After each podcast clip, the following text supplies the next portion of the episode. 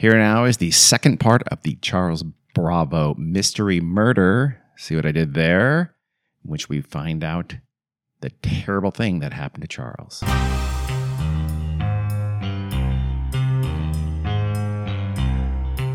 Is it a mystery murder? Yes, it is. Typically called a murder mystery? Of course it is. This Oh. is a um, mystery murder. Hence Oh. me calling it that. I thought you were being silly, not clever. Um, maybe both. okay, here we are now for part two of, as I said in the tease, and Carrie um, didn't quite follow the Charles Bravo mystery murder. The reason I say that is because that's what's mysterious here. What happened to him? Was he murdered? Was it an accident? Was it something else? The more we learn about his actions during his lingering last days, it's uh, that that becomes the key question. It's a very strange. That's the strangeness in this case. Oh, I see. So it was very intentional. Carrie Is still a little upset real name that. Charles Bravo? His real name is Charles Bravo. Aren't those the what do they call it in, Oh, like the the- military or whatever? Are they? No, Alpha- C's not Charles. Is Alpha, Bravo, Charles, Is it? Delta. no, I don't think C's. What is it then? All I know is WTF. Maybe it's Char- I think it's Wilco. Charlie. Charlie. That's it. Yeah. So it's not Charles. Charles. Charles seems too stuffy for the army, I guess. so quick recap, as I want to do, because I love our Well, listeners. hold on a second. Yes. Oh, I'm sorry. This is the Weird World podcast, and I'm Carrie. That's a great point. I'm glad you glad you mentioned that. I'm Dean. Hi, Dean. Oh, hi, hi, Carrie. so, recap of what we heard in part one of the Charles Bravo mystery murder, Murder. is we met one Florence Campbell. She would later become, of course, Florence Bravo. Carrie hates the way I say Campbell because I pronounce the P unnecessarily. No one else does. She married a guy named Alexander Ricardo. It went bad. They separated. During the separation, she met a guy named Dr. James Gully, who was way in her. He was a hydrotherapist in 19th century hydrotherapy. That makes him a- an absolute quack. Yeah. And he, uh, and they fell in love. Luckily for Florence, Ricardo died, leaving her a big old fortune. So she moved to London because she liked to, you know, live well and have fun, go to parties, have a social life and things like that. But because of her relationship with Dr. Gully, which ended, by the way, in abortion, and it was found out by some of those people in those upper crust circles, she But- became a social pariah. And the reason why she couldn't marry him was because he was already married. Yes, he was married. That's also a big reason for Mhm. the scandal Yes. that it caused. But still, she's living a pretty good life, but she needs to have that those social interactions. She wants to gain her good name back. So what she does is she marries someone with a good name, and she does that through her lady's companion, Mrs. Jane Cox. In fact, Mrs. Jane Cox kind of sees that Florence really needs this this repair to her reputation, so she goes out to find her a really respectable husband. She does. His name is Charles Bravo. Now, even though there were mm-hmm. lots of warning flags and red flags that we learned about in part one, she still went through and she married him. He was for sure marrying her for her money, but she thought she could make a go of it. And who cares? It would restore her reputation, which it did. And she her, she also broke from her family, and that was restored. And she started get having parties, lovely Christmas parties, which, as you recall, the mayor of Streatham. I learned That's- in the interim. I've learned how to pronounce that. By the way, it's just simple. It took four seconds on YouTube. So she, but still, it didn't go well. There started marital strife, started up almost immediately, and she had not one but two miscarriages, and she had some pretty significant gynecological problems. So she was very, very worried about ever getting pregnant ever again. And Charles was not taking no for an answer on that regard. One day on his way to work, Charles fell ill, and we wondered, hmm, just a coincidence? No, a short time later, as we're going to talk about now, he would fall ill again and he would not recover. So we pick it up on the 18th of April in 1876. Charles went out for a nice horse ride. Of course, he went on a horse ride on one of the horses that he tried to force Florence to sell because he thought they cost too much. That's just the way he rolled. Again, he was pretty clearly a dick. Yeah. Typical Charles. His horse, though, on this ride was spooked and it bolted. I don't think he was thrown. I don't know if he was thrown or not, but it, it bolted. And It freaked him out. he got home. He had to be helped upstairs for a hot Oh. bath and get right to bed. Wow. Because remember, at this point, I swear to God, the 19th century upper class British people were the biggest pussies in human history. I mean, they're, they'd always take to their sick bed for weeks or months, months at a time. I, I, how they conquered most of the globe during this period is absolutely beyond Uh, me. that happened to me when I was seven. And, And- no, nobody helped me to a warm bath. You were thrown from a horse? No, it bolted with Oh, really? me on it, and I didn't know how to even ride a horse. Why were you on a horse? Somebody had to come come get me. Um, we were at a ranch. You had a ranch, so someone, so a super responsible parent put you on a horse. Oh, not not parent, bolted. like workers. Oh, really? It was this Where was were an your parents? Oh, they were around somewhere. I Okay. don't know. So again, super responsible parents said, "Yeah, take our seven-year-old and who's never been on a horse in her life, put on a horse. You put them on horses that are like twenty years old Yeah. or months from yeah, dying. this was supposedly the most gentle Yeah. horse they had. Maybe horses hate you. I know. I was thrown I know. I was with you. over horse. I was thrown head over heels, but I, over, I was thrown Christopher Reeve style over Mhm. the, the head of the horse. I did not get paralyzed No, though. you luckily for me. Charles had recovered enough though that he came downstairs for dinner with Florence and Mrs. Cox. That's pretty much the the household. Charles, Florence, her latest companion Mrs. Cox, and a bunch of service servants. yeah. So you're probably wondering what they had for dinner. Well, I can tell you.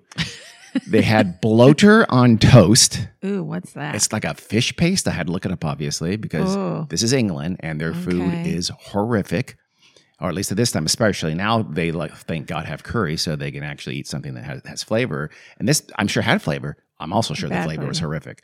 So they also had some lamb, though, so that's not bad. But I'm sure it was boiled, something like yeah. that. And they had some spinach and some eggs. Dinners have changed over the years, haven't they? It's weird. You know, omelets were at least in France anyway. I mean, I think in England too. Omelets among again these sort of upper class was a dinner thing. They almost eat like an appetizer very often. They make a little omelet and have it as an appetizer, usually for dinner, not a breakfast thing. Hmm. The more you know. Yeah. Charles enjoyed three glasses of Burgundy during this period, but Mrs. Cox and Florence they had champagne and Marsala wine and plenty of it. They were all drinking. It's another thing that you, you look back in time and, and people drink. We think since COVID hit, we've been drinking because we have drunk a lot more than we did before. We we could not hold a candle to 19th century upper crust people or any couple middle class and above in the 1960s in the United States, right? Yeah. They'd always come home. Where's my scotch? Every every night they're having hard liquor. That's just that seems weird to me. Well, I, I'm. What? I, my parents were in the '60s, and I don't think they were. Oh, I will bet you money they did. I'll Oh. bet you they drank. Oh, they drank. Okay. But my dad didn't come home from work and have a scotch. No, he stayed at a bar and had beer all night long. yeah. Left No, your- he was having scotch at the bar. I'm Scotch, sure, yeah. or something like that. an occasional Olympia. yeah. He was from Washington, so I'm assuming. So yeah, but yeah, people drink a lot more, and and and so they're drinking a lot here at this dinner. They're having plenty, but you'll see in a minute it was becoming a, potentially a bit, bit of a problem. During this sumptuous English feast, Charles had received a letter from his stepfather, that's Joseph Bravo. The elder Bravo had mistakenly received a stockbroker's report that was meant for Charles Uh oh. meant for a stepson, and it detailed some recent losses on the stock market. So he gets his letter he wasn't supposed to, and he, you know, instead of like, oh, sorry about that, here it is, he opened it, Yeah. read it, and then he wrote a letter to Charles saying, hey, I now know, I know you're losing money in the stock market. What are you doing? Knock it off, dick. Remember, he uh, now he had married money now. But one of the reasons he married Florence was to get out of the shadow of his dad, who gave him a paltry allowance. His job as a lawyer was pretty was not earning him very much income. Yeah. But still, I think his his father still had a lot of control. His stepfather had a lot of control over him, and you know he um, wrote him a nasty letter. He wrote Charles a nasty letter. So Charles, I guess during dinner, he's reading this letter and his face just turns this furious red. He's getting visibly angry. He's barely constraining his anger throughout dinner, so it wasn't very pleasant. But of course, the ladies were were drinking enough that they didn't care yeah. more than ever though p- perhaps charles really needed his own money i think that to me this this is significant because it really did, it probably brought home to him if it you know he, he knew already that he really needed his own money remember he didn't have control over Florence's money. Mhm. He had got her to sign over the house, the priory to him. That's great. But as long as they lived it, didn't sell it, he didn't have a- a lot of money. She still controlled the purse strings entirely, and he wasn't making much of his own money. I don't know this for a fact, but he may have even got still be getting the allowance from his dad Yeah. For some spending cash. He I mean, yeah. you sound sympathetic. I no, no, no, Okay. he was a douche.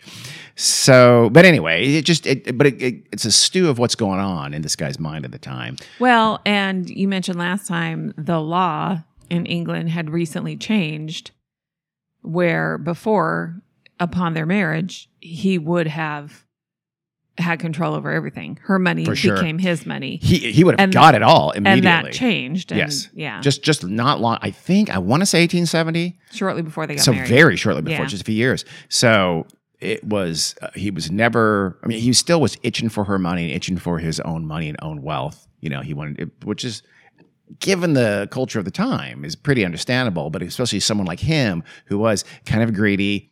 You know, and, and was not able thumb, to earn it on his own. Absolutely Yeah. not. Yeah, despite the very good connections of his family. yeah, he had every too. advantage in life. He, He had sure an as hell did. education. He had a good Yeah. job. Yeah, He should have been doing better than he was. I agree. So the threesome finally ended dinner, and they all went upstairs to their respective rooms. This was not too long after, a few weeks after Florence's second miscarriage, she was still having Charles sleep in the guest room. And she was, you know, kind of almost like, oh, it's my sick bed. I, I'll, I'll be in the bedroom by myself. And she was. And she would often have Mrs. Cox spend a lot of time in there. I, honestly, I think it was just to keep Charles off of her Yeah. because Charles again was uh, insisting that they start having sex again, even though she, I, maybe I think three weeks or so since her last miscarriage. Yeah. So up once upstairs, Florence asked the maid Marianne Keebler to bring her another glass of Marsala. Charles turns on her immediately and he accuses her of having already drunk like a, a whole bottle all by yourself. And essentially, by this point time, he thought that she was developing a drinking problem Mhm. and she may have been. So and and when they're speaking, because the maid is still there, they spoke they spoke in French. So the Oh. maid couldn't understand them, which is so so upper class kind of a thing. They immediately just switch over to French. I'm surprised they didn't do Latin. But he said he said, Joe, you have sent downstairs for a glass of wine. You have drunk nearly a bottle today. So he wasn't happy with that. Florence just ignored him. Goes, uh huh, that's great. Marianne, go get me my wine. And she walked into her room. Charles, again, was sleeping in the guest room. He turned on his heels and went into the guest room right then. When Marianne, the maid, came back up with the wine, she found that Florence was already asleep. Now, was she passed out? Was she faking us being asleep? We'll have reason to think both of those here in just a minute. Well, this, the passed out is because she'd drunk a a bottle of bottle of Marsala. But uh, Jane Cox, who Florence had begged her to, can you spend the night in my room since I'm still not feeling well from recovering from the miscarriage? She was just knitting quietly in a chair. So Marianne started to kind of tidy up in Florence's dressing room. Mrs. Cox asked Marianne the maid if she would take Florence's two dogs downstairs and put them away for, for tonight. Again, later on, we'll see why this might be significant. So the maid says, Sure, I'll do it. So she goes and starts trying to gather dogs. She's called, they're somewhere upstairs. So she's calling the dogs. And again, Marianne is just knitting. She's next to Florence, who is sleeping. Charles is alone in, in the guest room. It couldn't have been more than a couple minutes when Charles suddenly burst out from the room and he cried out, Florence, Florence, hot water, hot water. And then he rushed back into his room. I'll tell you in a second why, why that's what that meant, what he almost certainly was, was meaning with from that. Okay. Though, okay, so he's just their room, Florence's room, where she's apparently asleep, and but Mrs. Cox is knitting or crocheting, is just down the hall from uh, the uh, his door, from Charles's bedroom door, and he and he rushed out of the door toward that room, toward his wife's the main bedroom. Neither one of them did a thing. Neither that neither one of them opened the door and went and checked and see what was going on. Marianne, she's still out. She's trying to gather the dogs. She heard it though. And so she's kind of looks to, it wondering, okay, I guess Florence is going to come out. Florence didn't come out. So seeing no sign of Florence coming out to see what Charles needed, Marianne herself rushed into Charles' room to see if she can help. And she found him just like hot and red faced and st- sweaty and really distressed. And he's again started screaming for hot water. And then he ran over to the window on the opposite side of his room and he just vomited all over the top. Of, I guess they had a roof right below it, maybe a porch or something like that. Yeah. So he just vomited all over the roof below his uh, the guest room window. Okay. So he's, he's that's two vomits in a minute. Unsure what to do, Marianne rushed into Florence's room and again found Florence is still asleep, Uh-huh. despite the ruckus going on, or at least appearing to be asleep. And she found Mrs. Cox just obliviously knitting Yeah. and or crocheting. I don't know what she was doing. Some form of needlework. Okay. You, you could not have heard that. There's no way. He screams, Florence, Florence. So the maid told Mrs. Cox that Charles was sick. He was throwing up. He was crying out for hot water. Mrs. Cox then sprang into action. She got up right away. She went to her servant and she said, Go get me coffee and mustard. And Marianne rushed downstairs to fetch those things. The concoction, that was undoubtedly, it was used as an emetic. It was used to, to induce Oh, vomiting. Okay. So essentially, almost like, oh, did he have stomach poisoning? Is he, is he getting sick from something Right. he ate? Hey, get him some coffee and some mustard, because so that'll will um, make him better. We hope. Yeah. Mrs. Cox went into Charles's room, and he's throwing up again. Yeah. This time, at least, he's throwing up into a basin, not out the Yeah. window. He's, and she, so he finishes throwing up in the basin. She takes the basin, she hands it to her service, servant, and she says, "Go wash that out." She then orders another servant to go fetch Dr. Harrison. Dr. Harrison is Florence's personal physician. Later, when people start looking into this case, this would be viewed as a little bit odd, a little bit even suspicious because Charles's condition must have seemed very dire. He's thrown up now three times in a hot minute. He um, like he couldn't stop vomiting, which which makes you wonder what how a coffee and a mustard, which could be used as an emetic, would help. He was already vomiting. So, and Dr. Harrison was in Streatham, which is the town near, they're in Balham, as you recall. Uh, Again, these are areas now of London effectively, but they're kind of like towns, you know, being in the process of being swallowed up by metropolitan London. Yeah. And I think, I hope I have the history right. And so it was a bit of a ways away. He was by not anywhere near the nearest doctor. There were doctors in the immediate neighborhood, and she did know about them. So we'll talk about that later as well. Okay. Can I say yes, something? here? absolutely. Please. Please. Somebody Anytime. vomiting, even vomiting um, profusely Yeah. or violently, would not make me panic like, oh, this person's going to die. Let's get a doctor here very quickly. Oh, a doctor, yeah, three times in a minute, and he can't stop vomiting. I would want to go get a doctor, especially at this time. They got doctors for anything, I right? know, I know, but I mean, he got a doctor because his horse went too fast. or no, I know, but you're acting like they're underreacting, and doesn't seem like it to me. I wouldn't say underacting at this point by calling a doctor. I, I would say I, folks have accused it uh, very suspicious that when he comes out screaming for hot water, they don't move a muscle. And he literally said, Florence, Florence, hot water, hot water. yeah, but what, what the fuck does hot water mean? Hot water was also used as an emetic. Okay, So they think he was calling out for hot water, because he wanted wanted to which vomit. doesn't make a lot of sense. No, but he thinks he's sick. yeah. He wants to, do, you know, he doesn't know he's going to vomit immediately again Okay. and then immediately again after that. Here's what I would say. Yes. Florence has passed out, Uh huh. and Mrs. Cox doesn't give a shit if Charles needs hot water. She should have. Why? Why not? She doesn't like him. She's not his servant. No, but He's she could an go. and asshole ma- she to could go her, out and. her friend and boss. I yeah, mean, I, I think you're going the opposite way. I, you really are. The, the natural human reaction to go see what, what he needed.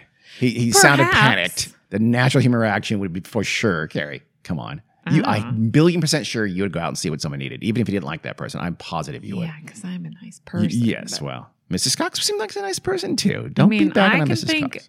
of a person or two who I might not leap out of my crochet. You wouldn't continue my crochet. comfy crocheting chair because they were crawling for hot water.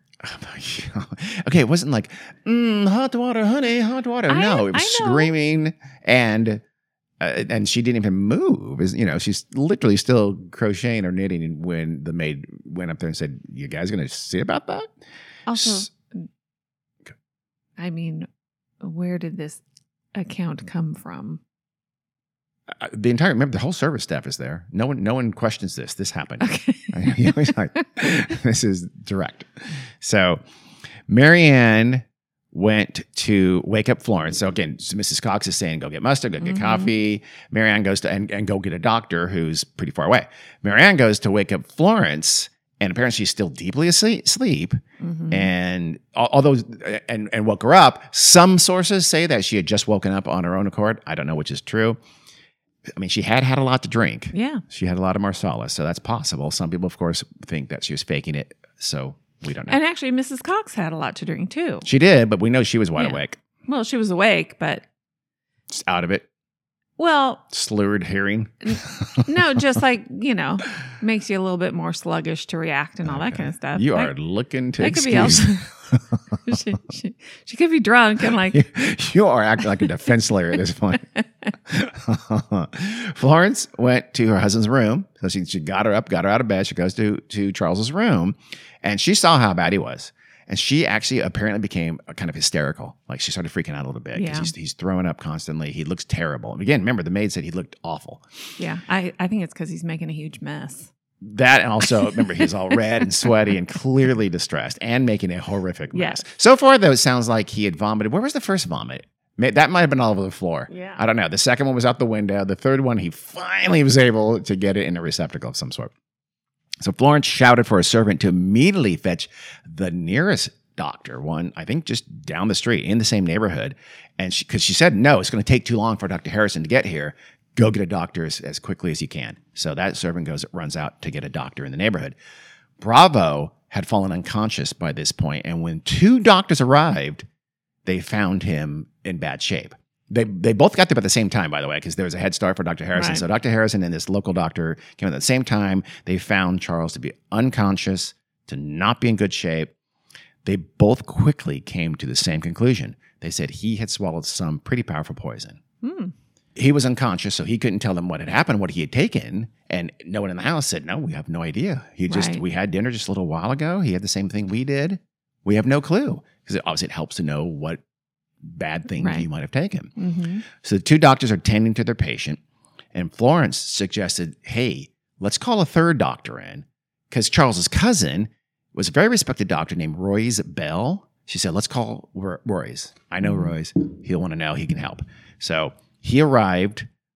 er, I guess early in the morning. Remember, this is happening like 10, 10 when it first happened. So Bell arrived sometime early in the wee hours of the morning of now the April 19th. And then he had taken the liberty of bringing a fourth doctor Jeez. in tow with him. The guy was named Dr. George Johnson. So they called Bell. He says, Yeah, I'll come, but I'm going to bring Dr. Johnson with me. So he did. By this time, Charles had regained consciousness by the time his cousin came. And he seems to have gotten the vomiting under control, but he still appeared to be horrifically ill, really, really in bad shape. The doctors desperately needed to know what he thought had made him so sick and to better treat him and hopefully even save him his life at this point. Charles, though, said he had no idea what was causing this. And this really is the crux of this mystery. It's very odd. The only thing he said he had done was he had rubbed some laudanum on a tooth due to a toothache. Now, laudanum was is a heroin, essentially, a poppy derivative Yeah. that was used as a painkiller. It was you could rub it on your tooth. You also could drink a little small amounts, and it made you feel good and hopefully fall asleep and took the pain away. Right. It was abused and used frequently Yeah. in 19th century England, especially among the sort of upper middle class on up. yeah.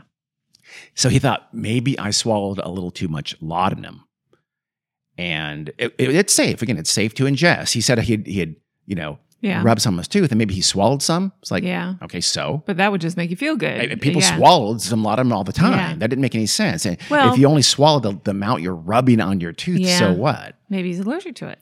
He's not. He had taken it before. Oh, okay. It was under prescription. So that didn't track. It also didn't track with what was his illness at all. So the doctors immediately knew it could not be laudanum. Right.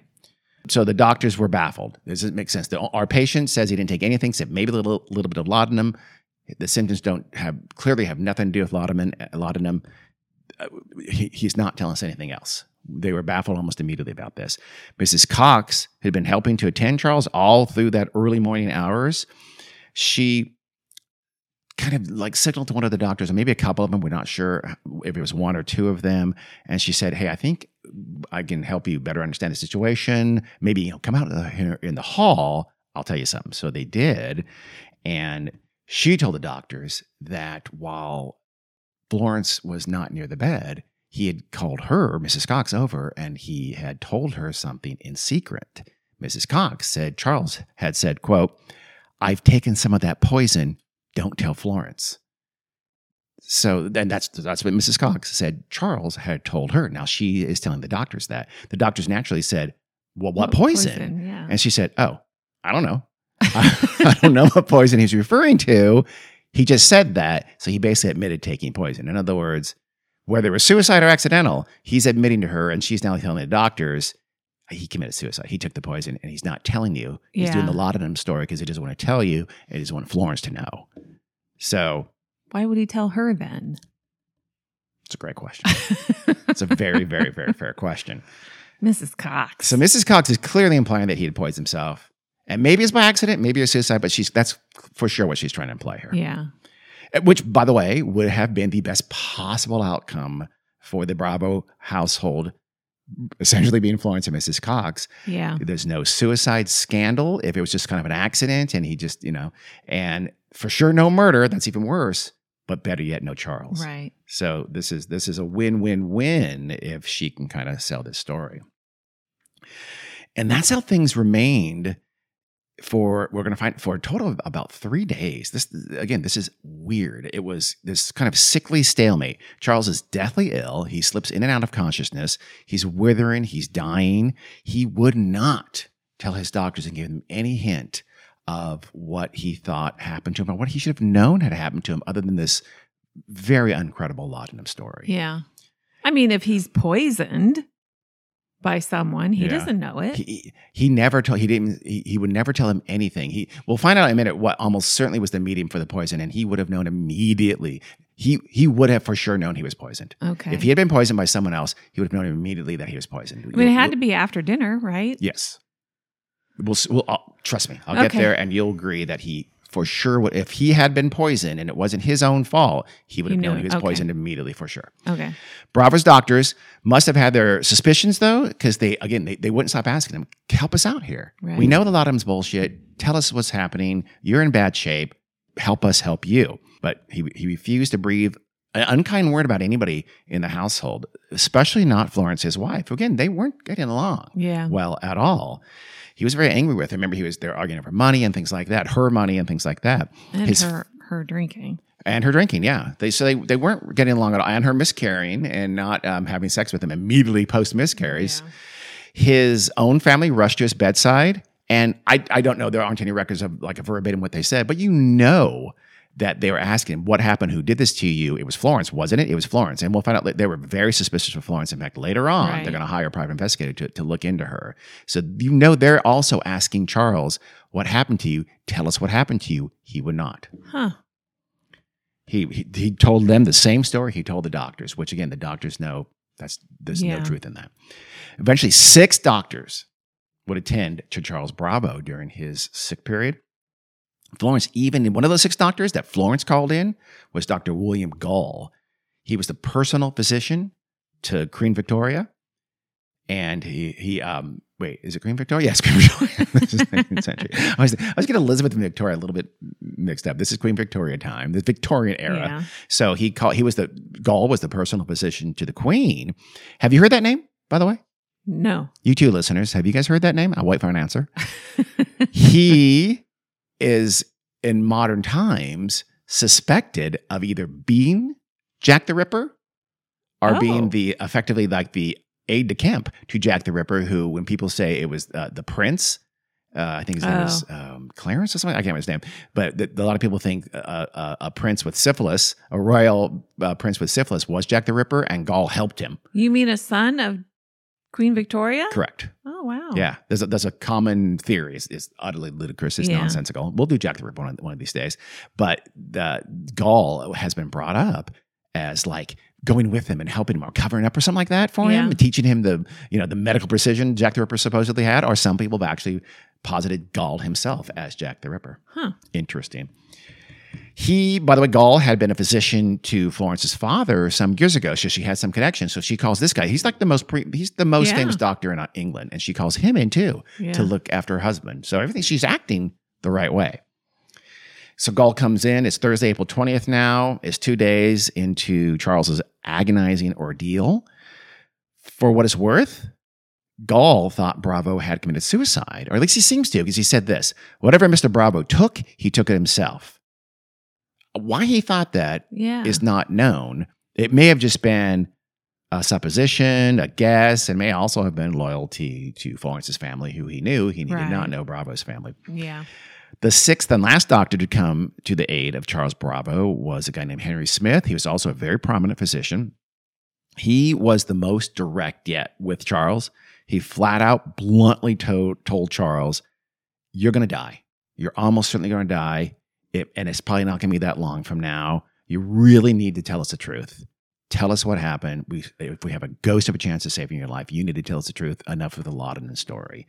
At the very least, so you can ensure justice will be done. Even justice, Right. like what if there, um, you die now and some innocent person gets accused of poisoning you? If so, if you took a poison, in other words, if you committed suicide, Right. you need to tell me now, and not because no one's going to believe the laudanum stuff. When we cut you open, they're not going to find laudanum. They're going to find something else. Tell us what that is, and tell us really what happened, so no one gets accused of murdering you if they didn't. Isn't the treatment for poisoning pretty much the same for any kind of poison? I don't think so. Like, you know, I don't know, but I don't think so. activated charcoal or whatever. you know, whatever I'm they sure. do. I'm not sure. I mean, is there an antidote to arsenic and an antidote to cyanide? I don't know. They they probably would be different treatments though for different poisons. I imagine, especially in 19th century England, we, they didn't know what we did, what we know now. so they're doing know. nothing because they don't know exactly what the mm, poison They're is. trying to make him comfortable. Wow. I mean, he had stopped throwing up by this time, but he was in very very bad shape. I'll get you to why he was in bad shape in a minute. It's awful. Okay. So again, Charles, even to Doctor Smith, he just repeats the same old laudanum story about the toothache. And I mean, Doctor Smith was, "Ugh, I tried. Yeah. Now, you might think that Charles was maybe he was thinking about the future and that's why he's climbing up. Maybe he believed he was going to pull through. And if he did pull through, for some reason, it'd be good that no one knew the truth. So, in other words, if someone had murdered him, maybe he's trying to keep that a secret because he'd have, I don't know, a trump card to play. Or if he had committed suicide and, it, and, and he, he never wanted anyone to know that, Right. you know, and if he did pull through. So maybe he's trying to keep it secret logically, or there's some other reason um, because he thought he might live, Yeah. and therefore it'd be good for no, that no one knew that. But this is highly unlikely because there's pretty much no doubt that Charles knew for a fact he was going to die. Okay. He, Marianne Keeber, remember the maid? Yeah. She'd been tending assiduously to Charles throughout this. She was very good and she was treating him well, doing everything she could for him. And so he kind of acknowledged this with some very kind words to her. He said, you know, thank you for this. And he also said, they're kind of chit chatting when he was in his conscious state. And he said that the family had planned a trip to Worthing, which is a, a seacoast uh, town. And he said he probably wasn't going to make it to that trip to Worthing. He said he would eh, be heading instead for the Streatham churchyard. And by that, he meant the cemetery. Right. Bravo also called his solicitors and made a will. He left everything to Florence. Well, so he was giving the house back to her Generous. and whatever else he had in his in his name. Well, at least the house back to her. To her. Remember, she had given him the yeah. house. Again, So, her yeah. house to begin with. He had some other things. He had a couple of nickels he could rub together. his clothes. Maybe. Again, the doctors begged Charles to tell him anything. He was keeping back, and he would not. And he finally, at one point, he just snapped to a doctor and said, "If I knew what was I was suffering from, why the devil should I send for you?" Which doesn't make any sense. if you knew your poison, you're still gonna want to ha- call a doctor. Yeah. But he was just, he, I think he's just sick of being badgered at this time. He was clearly never going to give up what he knew had happened to him. Hmm. Dr. Johnson took a sample of Charles's vomit. I, ca- I lost track. Which one is Dr. Johnson? One of the six doctors. Doesn't Okay. matter. not the not the Queen's doctor and no, not his. he was the one who came with not- the cousin. Oh, gotcha. Okay. They're all very, again, very, very eminent doctors. Mhm. He took some of the vomit. He took it and did a, a quick chemical analysis on his own back at the lab. I don't know wherever he was, and he found nothing incriminating. Again, they didn't have great science back then, but they could tell some of the, the key poisons. They had already checked the burgundy that he had drunk the night before. Yeah. Nothing in that. Another key possible source was, and probably the most obvious source, was a carafe of water that Charles habitually used and kept at his bedside. Mhm. So every night he'd fill up this bottle of water and he he'd usually gulp some down, drink some before he went to bed. It was just sort of a habit of his. And the remaining water was found to be free of poison.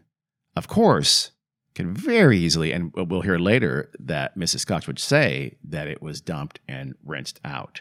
So that's not, you know, it's not that telling Yeah. that there was no poison found in the water because as it'll turn out, and I'll go ahead and spoil it now, it was it's almost certain, in fact, pretty sure that whatever the poison, whatever had killed him was in that water. Oh. He would have okay. all, every night he would gulp down some water, and every So- important player in that house knew that. Okay. Yeah. Toward the end, toward the end of his withering, suffering, horrible ordeal, Charles's doctors had effectively they they gave up. You said what were they doing? They, at this point, they knew he was dying. It's just a matter of when, not if. Yeah. And so they kind of give up. They kind of gave up. They couldn't think of anything else to do. And Florence seemed genuinely to be just beside herself and really angst ridden and sad.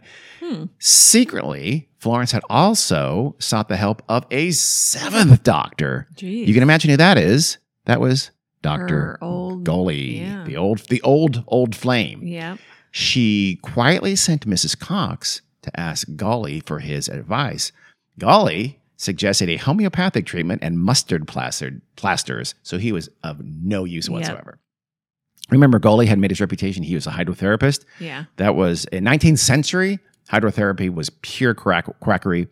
It's not like you know there is legitimate hydrotherapy these days as part of physical you know Right. therapy and things like that. Completely, that's that's fine. And in 19th century hydrotherapy was ludicrous. You took you know long baths and things like that, and had mineral water, and it was you know cure you of gout and all kinds of nonsense that is, Yeah. is absolutely not true. It was, it was pseudoscience back then. So Dr. Gully was a pseudoscience. Homeo- homeopathy was then and is now pseudoscience, but it was um, so he he did he couldn't help. So Yeah. thanks. Charles was very kind to Florence during his entire illness. Huh. Quote, What a bother I am to you, Flory, he said affectionately. He told her to remarry and be happy if he, if he died, or should have been when he died. He asked her to take care of his illegitimate daughter. Remember, he had, remember, she Oh, admitted the affair with Dr. Gully. He, apparently, I've, I've, I've read later, he found out the next day. I'm sorry, she, he told her the next day, oh, by the way, you admitted your affair and I uh, forgave you for it. Well, I had an affair for four years. In fact, I have a daughter. Yeah. So he asked her to take care, at least financially, of his his daughter. He even went to his controlling mother, his harpy of a mother, who hated Florence, and he said, "Please be, be kind to her when I'm gone." Huh. So he's he's doing kind of the right thing here at the at the end. That's weird. That end finally came on Friday morning, April 21st at about 5:30 a.m. A parade of family and friends had come to his bedside. There had been six doctors, there had been lots of servants. He had known he was dying pretty much the entire time. He was suffering horribly, and yet whatever secret Charles Bravo had to tell about the cause of his demise, he took that to the grave. So if Charles had ended his life in a forgiving mood, his family, particularly that mother of his, was not of the same persuasion. Mm-hmm. They felt for sure he was poisoned deliberately and with malice. Right. They were certain, that is to say, that he'd been murdered, and they hired a private detective. That you'll find out later. They they would soon thereafter hire hired a private detective, and immediately they demanded an inquest and an investigation into how their son had died. Mm-hmm. The private detective was probably not a bad idea because the police botched it. Yeah. This is 19th century police. They're not very good. But it was eight days before they even spoke to Mrs. Cox or Florence and asked them for their version of the events to be on the record, which is not good. Detectives of the time that, I mean, they were very poorly equipped to really tackle any murder that actually required detection. right. They could solve things if you know, oh, yeah, no, no. So the woman was killed. Uh, her uh, ex boyfriend threatened her. They could handle that. Anything that took like cleverness, not good. yeah. If they had a confidential informant, if they had someone tell who, who did it, they could handle it. Otherwise, they, they weren't good. They basically, at this point, they really just clean up messes and, and mostly solved like thievery and stuff like that, and mostly among the lower classes and working Right. classes Yeah. virtually all police officers were from the working class. They weren't even detectives, by the way, were generally speaking from middle to lower middle class. They Yeah. and, and cops were often from very the, the lowest Mhm. class. So they were very reticent to ask their quote betters anything at all, let alone about a murder, let alone kind of implying you know, we suspect you. Yeah. So they were very, they, they were not going to get to the bottom of this, and they didn't. And the upper class would return the same attitude and not give them the time of day.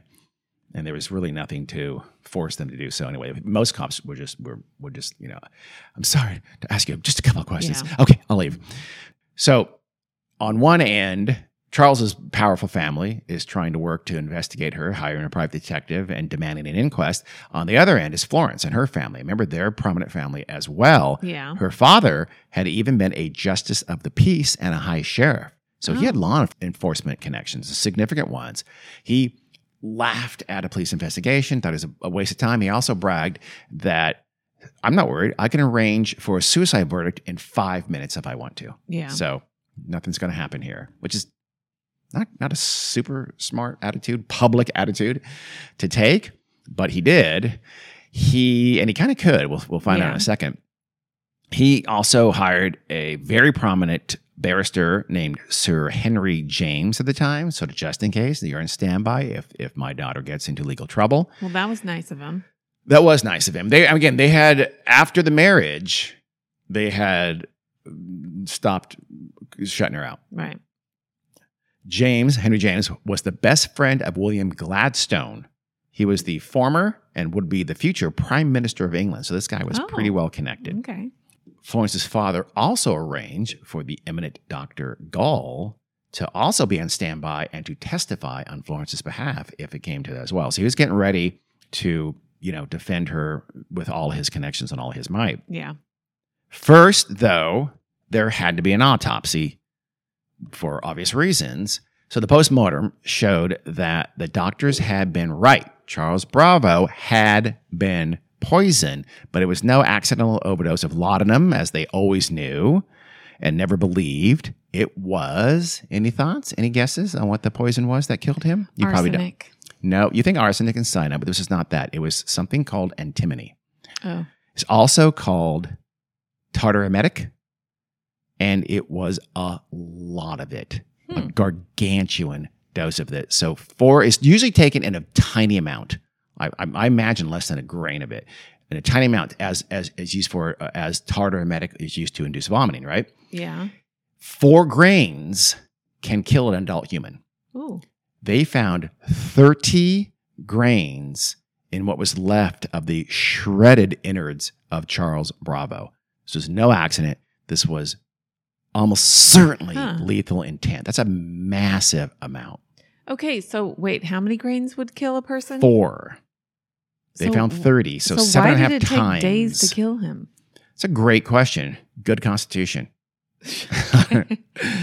so, but they found a just a massive, a massive, massive, massive dose. I don't know if it would kill you. I don't know if even I, I, four grains would kill you. I didn't say kill you instantly.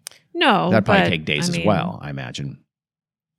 So ag- again, antimony is also called tartar emetic. It was used pretty commonly to induce vomiting, which of course Charles was doing in copiously. Yeah. But here's the key antimony is very caustic at these high doses.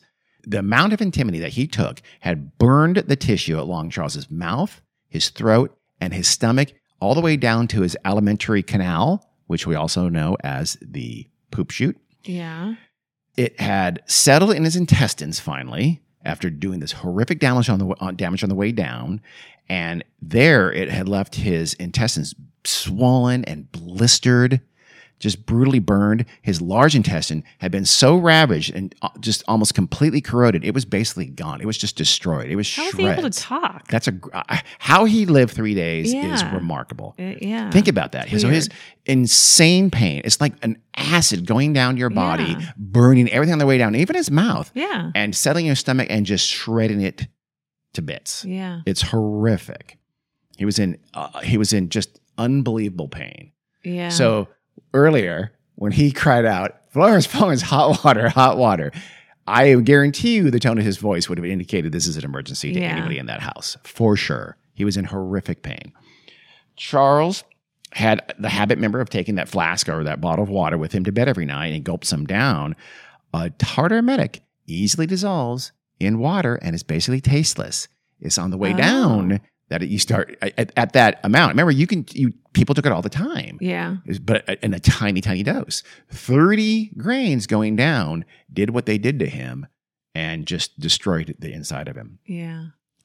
So if Charles had done this, gulped the water, and you know realized what was happening, he that's why I argue he would had immediately known something horrible just happened to me. I've been poisoned. Right. Whether he thought it was an accident or purpose doesn't matter. He would have known immediately that something horrific just happened. And he starts throwing up. Is this something that they had in the house?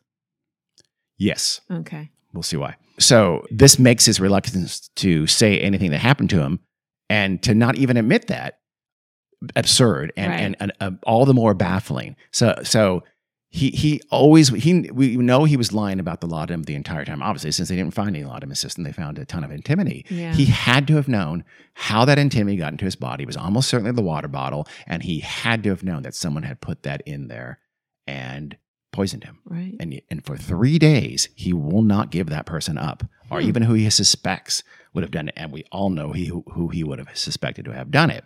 And maybe he has a conscience and he knew how badly he had treated Florence. I actually have an argument for and that. he was making up for it. Maybe, maybe. He thought, yeah, I deserve this. this is karma. Karma's a bitch, but you know what? I deserve a bitch. hmm So, with the finding of death by antimony, an inquest was now a certainty. They were not able to fight off an inquest anymore. At this Yeah. point, the, you know, the, the family was able to fight it off. So, Florence, Florence's family connections, though, could still help with that inquest. So, on April 25th, 1876, the inquest was held. Where, you might ask? Florence's house, the priory. That's nice. what does she do with the jury members while they're um, hearing testimony? You know, she gives them nice snacks and You're joking. Wine. She for sure did. she served refreshments yeah, during the course of the inquest into her Yeah. possible murder of her husband. I would So, too. She's right. she's a civilized lady. She is. She's a good hostess, but uh, that's a fairly ridiculous way to have an inquest. Yeah. Well, it's ridiculous that it's at her house. It so. is. It is. The coroner was a friend of Florence's father. And so he made no announcement to the press. He scheduled the inquest, he got a jury, he impaneled it, and told no one. Yeah. He kept it completely on the down low, purposely Yeah. and knowingly. Yeah. He did not even call Florence as a witness. Oh, Would have been one of the really the two or three main witnesses for sure. Two doctors who had attended to Charles during of the six who had attended to Charles during his his horrible end told how he had claimed to have used laudanum for toothache and that maybe he took too much. They said, quote, he said, I have taken some of that poison, but don't tell Florence. Again, I, I this is what Mrs. Cox had told them. So I, I assume Right. with that testimony, they're they're relaying what Mrs. Cox had told them. yeah. He denied deliberate, deliberately poisoned himself, though, to the doctors, and, and again would not lay the blame on others. So he apparently, according to the doctors, it seems as if he was trying to imply it was an accident completely. Again, though, he was saying it in the sense Yeah. of it being a, a, a laudanum to treat a toothache, and and they know that was not true. And we now, again, Yeah. f- from the postmortem, we know it could never have been true. And he couldn't have said that to Mrs. Cox after taking it Well, he he because he wouldn't have been able to calmly do that, what he he, he for sure said it after taking it. According to Mrs. Cox. Yes, well, no, but If he had taken, he could have said that about the laudanum. He couldn't have said that Oh. about the antimony because after having taken that much, he couldn't have calmly come in and said, no, no, no. He didn't Oh, by call the come way- in. He he would have. She said he told like at, at his bedside. "Oh, So during his three day sickness, at some point when Florence was not in the room, he had told Mrs. Cox said he had told her I took some poison. oh, I completely misunderstood. yeah. I thought he came and told her as No. she was sitting there knitting, No, no, no, no. and no, no. Florence was passed out. No, way Okay. way off, Gary, way off. So it's I mean, it's plausible. It's not impossible, but but again, the doctors knew it was not true. So that there's no, I mean, even though the laudanum story is not true and we know it was antimony, there's still no, they have no evidence during this inquest to suggest who might have done it if there was any intent at all. Well, There's 100% the- Mrs. Cox. why? Because What evidence do they have that she put the lot put um, antimony in his water? They don't, but I would assume what she said is a lie. Yeah, it, it was. Well, a you can't assume that, and Well, it's, it's just the I two of them. And B, so she could have been trying to just you know. Because why would he tell her but not his doctor? I don't know. I think you're making too much of it. It doesn't. It doesn't indicate a guilt for her at all, though. If she did lie, if it was a lie, and it probably was, Yeah. it could have been. Well, well, actually, we'll we'll we'll to, talk about that. To yeah, to, to take the suspicion off of herself or and or Florence. our Florence for sure. We'll get to that in a bit. Okay. The coroner, remember, friend of the family, Yeah. concluded right away that hey, guess what? He said the doctors who first came there assumed it was suicide. Must have been suicide. Let's just say it was suicide. He wrote, quote, the deceased died from the effects of poison, antimony, but we have not sufficient evidence under what circumstances it came into his body, unquote. He urged the jury to give an open verdict suggesting suicide, maybe an accident, Yeah. but to give no indication of how Charles came to be poisoned or by whom.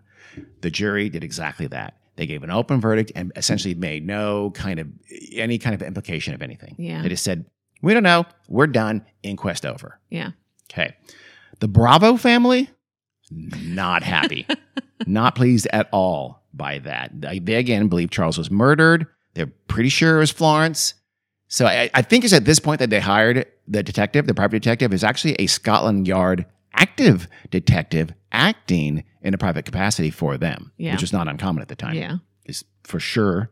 uh, I, well, you know, police do a lot more moonlighting than we real- realize. Yeah. Usually as security. Uh, but yeah, this was a situation where even a detective could be paid off by a powerful family to look into a case privately, and he did. Calls for a more thorough second inquest came about almost immediately, though, especially when I guess the media, the press at the time, the newspapers, they discovered that a former horse groomsman at- who worked at the Priory, his name was George Griffith, he had been fired by Charles back when he was still alive. Yeah. And so, really angry, he had gone to a bar that same day and he angrily foretold that Charles would not live for more than a few months. Oh. It's like, hmm, that's obviously coincidental because Charles did not live for more than a few months. yeah. Antimony also was in the household. It was used to battle worm infestations in the horses. Charles was a groom, so he had ready access to antimony. I think they also had some as a tartar emetic in the house. Yeah. But George Griffith, this this groom who had basically, you know, said Charles was going. It's George Griffith. I'm sorry, who said Charles was going to die. Yeah. we know he had ready access to antimony. So But this how- gets how everybody did he thinking. get it in the carafe, the bedside carafe. that that's a great question. Yeah. yeah. So well, we'll we'll get to that. And do you want me to spoil it? No. Okay, good. Meanwhile, as if to prove her own innocence, as suspicion spread toward Florence, which is, is mm-hmm. natural in the circumstances, she put up a 500 pound reward for information about anything that any, anybody knew about what happened to her husband. It's about $90,000 in today's money. So a very significant reward. But I mean, you know, if she had done it, she knows no one else is going to Yeah. know. So it'd be her. She I I I don't think she did it. We'll see. We'll see. On June 2nd, she and Jane Cox were deposed by their solicitors. I think they did this to try to, again, um, I, my opinion, I think they did this to, to set up a story, or at least, but there's, they wanted to have a deposition to have their, their uh, testimony on record. So they went this, but they also had a lawyer, a solicitor working for the Bravo family was there to cross examine them. So they said everything about how nasty Charles was and said he was terrible and he was verbally abusive, even physically abusive. If you recall, he did slap her a few times Yeah. and that he, he was a nasty guy, right? But the affair with Dr. Gully came up and was also covered in this testimony. I am going to presume that it was at the, the questioning of, of the solicitor for the Bravo family. Yeah. This was the first time that affair was publicly exposed to everybody. Again, kind of the upper crust, a lot of those folks knew about it, but now it became complete public knowledge that she had this affair with this really old married doctor. Right. Before her marriage. Y- Yes. But during that guy's marriage. Yeah. No, no, no, wait. Yeah. No, don't, but yeah, but during her marriage to Alexander Ricardo, Yeah. as you call. Yeah. So although t- although they would say that they didn't actually consummate that relationship until after Alexander died, that's right. a little bit questionable. Yeah. So the affair with Dr. Gully was talked about. Jane Cox also testified at, at these depositions, and she changed her story a little bit. Now, remember, she said that um, Charles had called her over to the bedside and said, "I took poison. Don't tell Florence." Now she said she changed it just a hair. She said that quote, "I have taken poison for Gully. Don't tell Florence." This most people took this to indicate that he was saying, I did it out of jealousy towards. It's because of Gully, because I hated Gully so much and I hated the relationship he had with my wife. So that's why I took the poison and, and killed myself. Okay. She sort of just sort of added to it. She sort of elaborated Yeah. on that. How she forgot to say the words "fuck Gully" the first time when she told Right. the doctors is is unclear. So uh, here's my th- thoughts: Was this intentional? Was Florence admitting the affair because they didn't have to do this this testimony, this this depositions, right? They didn't have to do that. yeah. This wasn't an inquest. Florence admitted the affair, right? Jane Cox also talks about the affair, and she now changes what she said to indicate that Charles had killed himself over Gully. Yeah. It almost seems like a strategy to me that they're Yeah. kind of giving a, a, a better story of why he would have killed himself. That's my supposition, though. Okay. Finally, though, the pressure gets too great and a second inquest is called.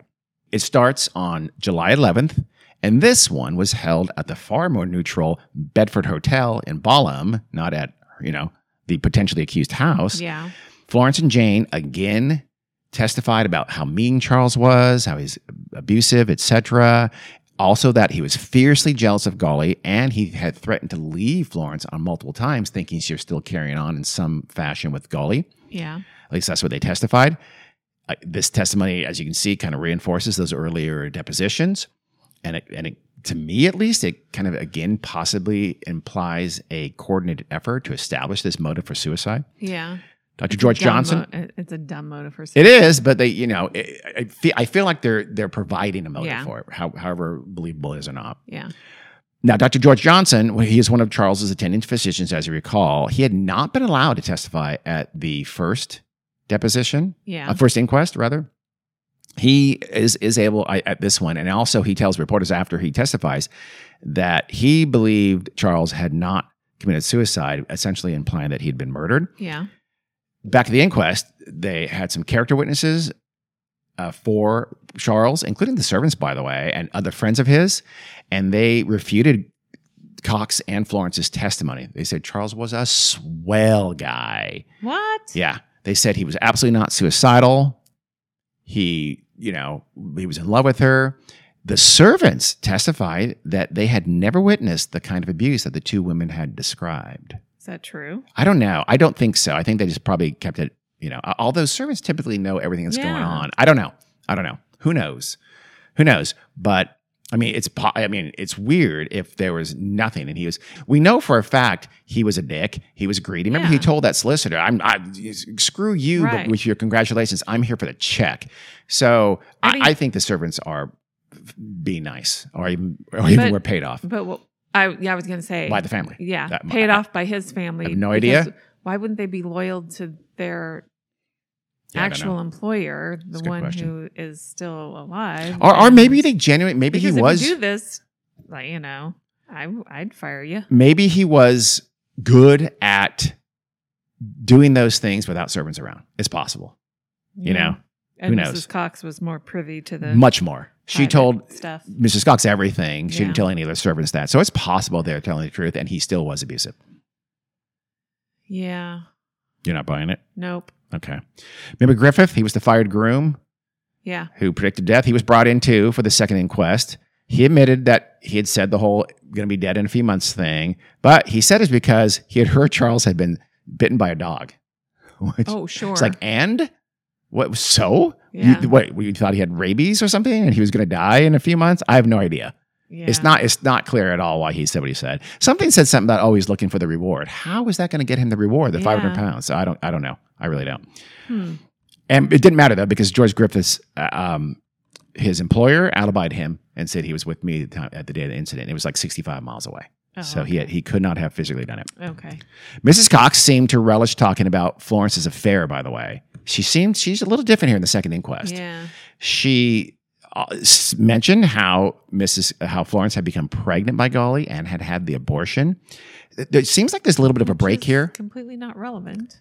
I- It does. I, I mean, she's probably be uh, answering these questions under Yeah. the solicitors for the Bravos, but I, I don't know. Yeah. And um, here's uh, one theory is that there was some suspicion toward her, remember, as well. She Yeah. could have done it as well. So maybe she's like, okay, push come to shove. I'm going to throw Florence under the bus if it comes to me. right. I love her, but I ain't going down. I'm I'm not hanging. So she was forced to admit to having met Dr. Gully several times during Florence's marriage leading up to Charles's death, which is so was there still a relationship and she was a go-between? I don't know. Huh. But it does seem like like what are you meeting him for? What is he doing exactly? He his he doesn't come out well in this one either. Yeah.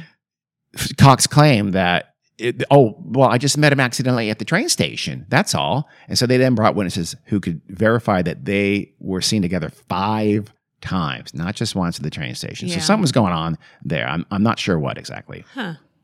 Cox, Jane Cox, said she had asked Dr. Gully, Dr. Gully for some medication because Florence was not sleeping well. So she goes, Oh, oh, those other four times? I was just trying to get some sleeping medication for Florence.